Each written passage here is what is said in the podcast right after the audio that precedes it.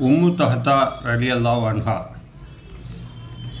சகோதரர் நூருதீன் எழுதிய தோழியர் என்ற நபித்தோழியரின் சீரிய வரலாறு நூலின் பதினாறாவது பதினாறாவது அத்தியாயம். இருவர் இரு நிகழ்வுகள் என்று மிகச் சுருக்கமாய் பதிவாகியுள்ள அழுத்தமான ஒரு வரலாறு இது.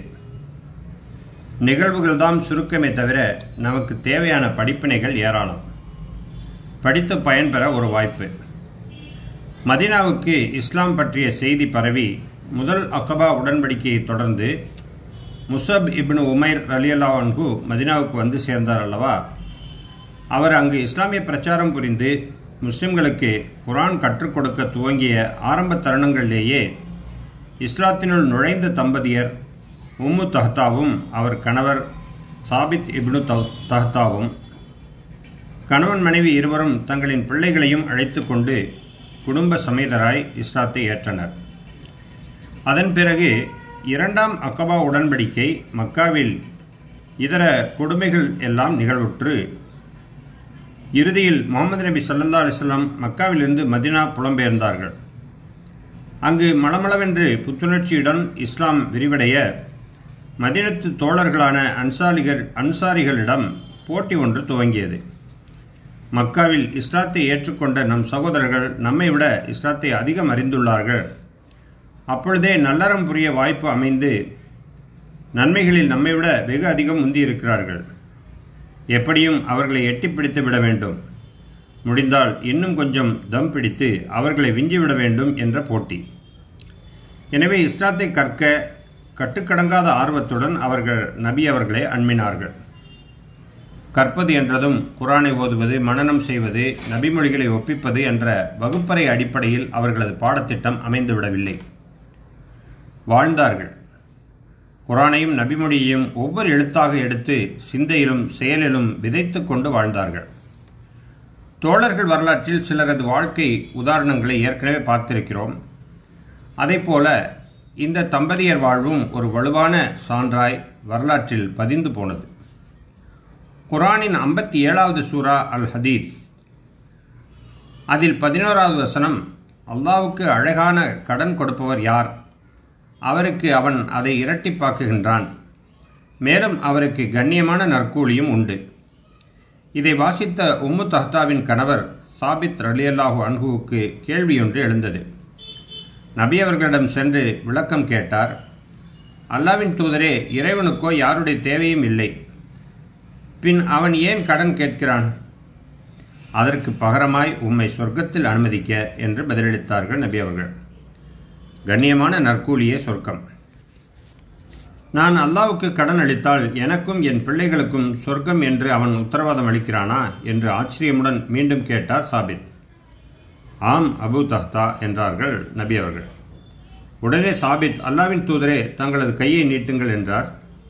நபி அவர்கள் கையை நீட்ட அதன் மேல் தம் கையை வைத்து என்னிடம் இரண்டு பழத்தோட்டங்கள் உள்ளன. அவற்றை தவிர வேறு எதுவும் சொத்து இல்லை. அனைத்தையும் அல்லாவுக்காக அளிக்கிறேன் என்று உணர்ச்சி பொங்க கூறினார். அவற்றுள் ஒன்றை அல்லாவுக்கு அளித்துவிட்டு மற்றொன்றை உன் குடும்பத்தினருக்காக வைத்துக்கொள் என்று அறிவுறுத்தினார்கள் நபி அவர்கள். தாங்களே சாட்சி இரண்டில் சிறப்பான ஒரு தோட்டத்தை அல்லாவுக்காக அளிக்கிறேன். அதில் அறுநூறு பேரிச்ச மரங்கள் உள்ளன. சொர்க்கத்தில் உள்ள ஏராளமான பேரிச்ச மரங்கள் தம் குலைகளை அபு தஹத்தாவுக்காக தாழ்த்திவிட்டன. அவற்றில் முத்தும் ரத்தினமும் முழுமையாக நிறைந்துள்ளன என்ற நல்லறிவிப்பு செய்தார்கள் நபி அவர்கள். அறுநூறு மரங்கள் நிறைந்துள்ள தோப்பை அப்படியே எடுத்து தானமளிப்பது லேசான காரியமில்லை. தென்னையோ வாழையோ அறுநூறு மரங்கள் உள்ள தோப்பை அல்லாவுக்காக தானமளிப்பதை கற்பனை செய்து பாருங்கள். நவீனப்படுத்தி சொல்வதென்றால் ஆயிரம் கார்கள் இருந்தால் அவற்றுள் அறுநூறு கார்களை தானமளிப்பதை எண்ணி பாருங்கள். இந்த செயலின் உயர் மதிப்பு புரியும். விஷயம் அது மட்டுமன்று அவர் தானமளித்த அந்த குறிப்பிட்ட தோப்பில்தான் அவரது மனைவி உம்மு தஹத்தாவும் பிள்ளைகளும் வசித்து வந்தனர். நேரே தோப்பிற்கு வந்தார் அபு தஹத்தா. உம்மு தஹத்தா என்று அழைத்தார். இதோ வந்தேன் என்று குரல் கொடுத்தார் அவருடைய மனைவி. தோப்பை விட்டு வந்துவிடு. இதை உயர்ந்தவனும் கண்ணியத்துக்கு உரியவனுமான அல்லாவுக்காக தானமளித்து விட்டேன். நம் சொத்தில் பாதியை தானமளித்து விட்டேன். இந்த தோப்பும் வசிப்பிடமும் இனி நமக்கு இல்லை என்றால் ஒரு மனைவியின் பதில் எப்படி இருக்கும்? பிள்ளைகளின் நலன் எதிர்காலம் என்று எத்தனை கவலை? சிந்தனை புத்தியை ஆக்கிரமிக்கும். ஆனால் உம்மு தஹ்தா லாபகரமான வணிகம் புரிந்துவிட்டு வந்திருக்கிறீர் அபு தஹ்தா என்று வெகு எளிதாய் சொல்லிவிட்டார். அப்பொழுது அவர்களின் பிள்ளைகள் அத்தோட்டத்தில் விளையாடிக் கொண்டிருந்தனர். விடுவிடுவென்று சென்று பிள்ளைகளை அழைத்தார். அவர்களின் ஆடை பைகளிலும் கைகளிலும் பொறுக்கி வைத்திருந்த பேரிச்சங்கனிகள் இருந்தன. அனைத்தையும் வாங்கி தோட்டத்திலேயே கொட்டினார் உம்மு தாத்தா. இனி இவை நமதல்ல செல்லங்களே வாருங்கள் போவோம். விளக்கம் வியாக்கியானம் சர்ச்சை மாற்றுக் கருத்து எதுவுமே இல்லை. தீர்ந்தது விஷயம். அடுத்தது உஹது போர் முஸ்லிம்களுக்கு பின்னடைவு ஏற்பட்டிருந்த கடுமையான நேரம் முகமது நபி ஸல்லல்லாஹு அலைஹி அவர்கள் கொல்லப்பட்டு விட்டார்கள் என்ற வதந்தி பரவி எல்லாம் முடிந்தது என்று முஸ்லிம்களுள் பலர் வெலவெலத்து போயிருந்தார்கள். சாபித் இப்னு தஹ்தா தம் மக்களை வேகமாய் நெருங்கினார். அன்சாரி தோழர்களே அல்லாவின் தூதர் அப்படியே கொல்லப்பட்டிருந்தால்தான் என்ன? அல்லாஹ் என்றென்றும் நிலைத்திருப்பவன் அவனுக்கு மரணமில்லை. உங்களது மார்க்கத்திற்காக போரிடுங்கள். அல்லாஹ் உங்களுக்கு உதவி புரிவான். நீங்கள் வெற்றி அடைவீர்கள் மிகத் தெளிவான அந்த சிறு உரை வீராவேசமான அந்த பேச்சு அக்குழுவிற்கு பெரும் தெம்பையும் உணர்ச்சி பெருக்கையும் ஏற்படுத்தியது.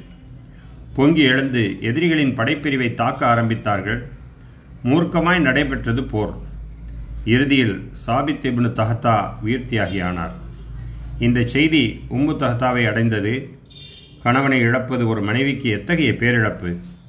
ஆனால் அழுகை இல்லை ஒப்பாரி இல்லை. தம் கணவரின் தியாகத்திற்கு உரிய பரிசு என்னவாக இருக்கும் என்பதில் அவருக்கு எந்த கலக்கமும் இல்லை.